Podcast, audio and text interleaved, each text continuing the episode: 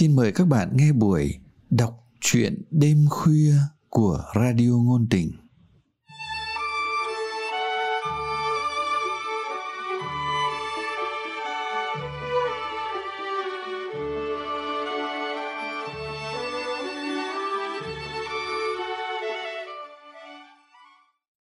Các bạn thân mến, trong chương trình đọc truyện hôm nay, mời các bạn nghe truyện ngắn Hương bưởi xa xôi của nhà văn Võ Hồng Thu qua giọng đọc Lâm Ngạn.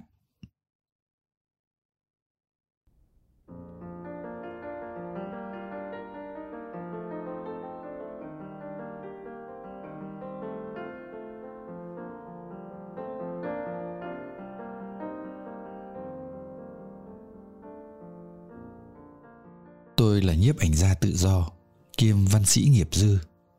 Lúc trẻ, sống bằng nghề chụp ảnh đám cưới. Tuổi đã về chiều, không đọ được với ảnh viện áo cưới mọc lên như nấm và nhu cầu ngày càng phức tạp của các đôi uyên ương thời nay. Tôi tạm bằng lòng với chân quản lý khách sạn mini của vợ. Một tay bà ấy gây dựng nên cái cơ nghiệp này. Tôi cứ căn ngăn mãi mà không xong. Không ngờ về già nó lại là cứu cánh cho cả gia đình. Khách sạn tuy nhỏ lại nằm hơi khuất nẻo. Nhưng từ khi mở cửa, chưa chịu vắng khách bao giờ. Có lẽ một phần vì vợ tôi là người kỹ tính. Gà gối bao giờ cũng đặt loại cốt tông mềm mịn trắng muốt. Khăn tắm bông to, lúc nào cũng khô bong, không thua kém gì tiêu chuẩn của năm sao.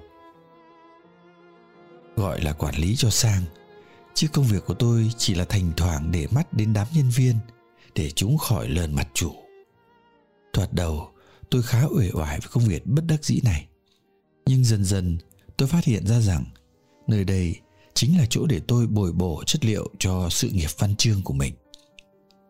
Vài tháng sau, tôi đã có thể phỏng đoán khá chính xác mối quan hệ các cặp đôi đến thuê phòng.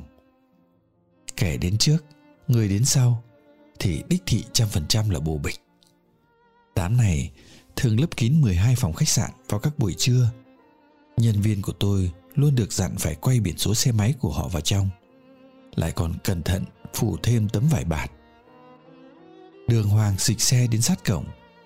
Tay trong tay ra lễ tân lấy phòng. Ắt hẳn là các đôi đang yêu, cơ mà không có không gian yêu của riêng mình. Khách sạn mini nhà tôi là nơi chứng kiến cho sự khởi đầu, đi vào chiều sâu của không ít mối tình. Là tôi đoán vậy căn cứ vào sự dè dặt ban đầu của họ, mà cũng là nơi người ta nói lời tuyệt tình thì phải.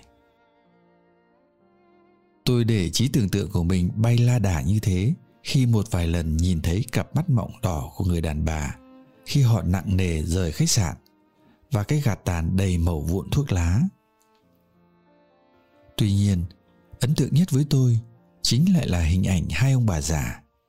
Có lẽ đều đã gần cái tuổi xưa nay hiếm chậm chậm dìu nhau đến thuê phòng mỗi năm đúng một lần vào dịp gần 30 Tết. Bà cụ luôn mặc một cái áo len mỏng màu hồng phớt, hơi đỏm dáng so với tuổi của các bà. Còn ông cụ lúc nào cũng diện cái áo vest caro màu tràm. Đến năm thứ ba thì ngay cả cô nhân viên khó tính nhất của khách sạn cũng không hỏi chứng minh thư của họ nữa.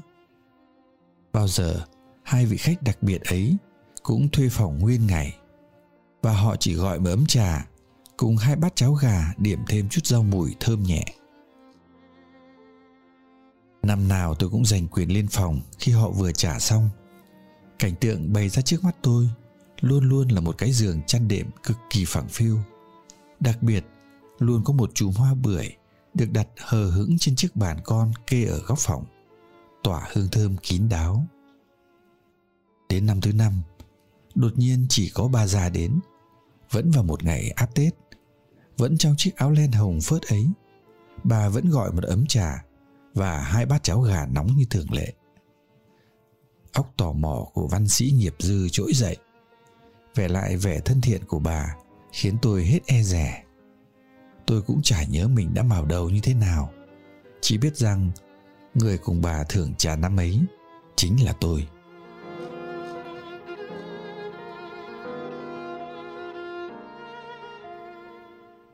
Tôi và anh ấy phải lòng nhau từ hơn 50 năm trước. Thời của chúng tôi, dù trong bụng có thương nhau đến mấy, cách tỏ tình vẫn không nằm ngoài hai chữ e ấp. Buổi chiều ngày hôm ấy, tôi chỉ nhớ là gần 30 Tết thôi, không nhớ chính xác là hăm mấy. Anh ấy chờ sẵn tôi ở ngoài cổng làng.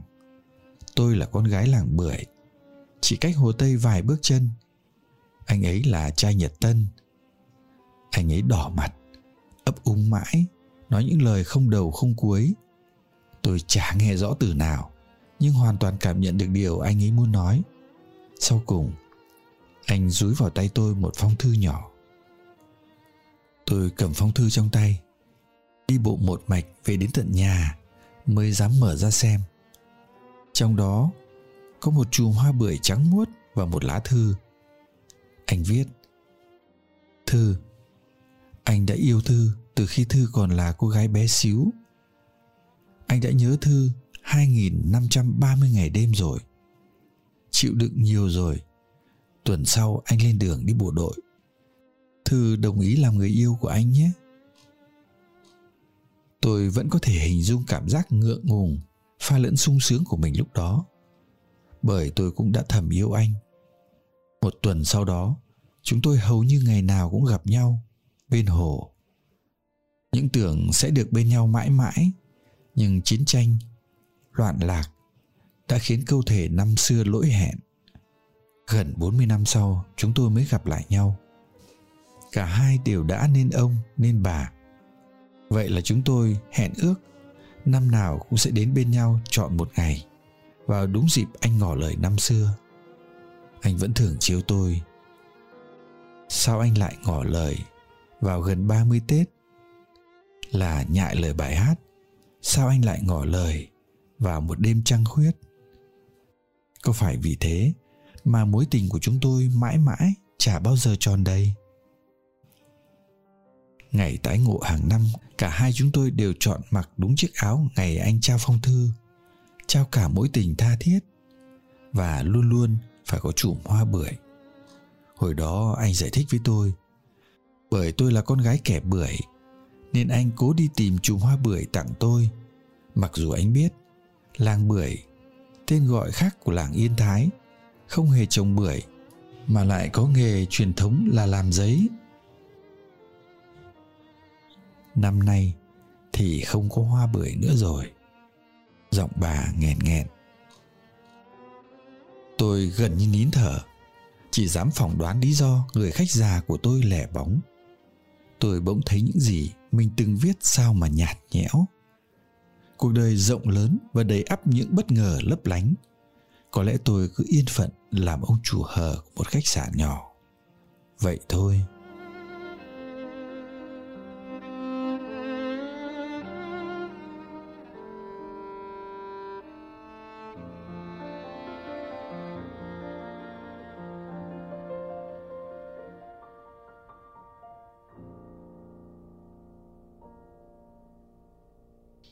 Các bạn vừa nghe xong chuyện ngắn Hương bưởi xa xôi của nhà văn Võ Hồng Thu.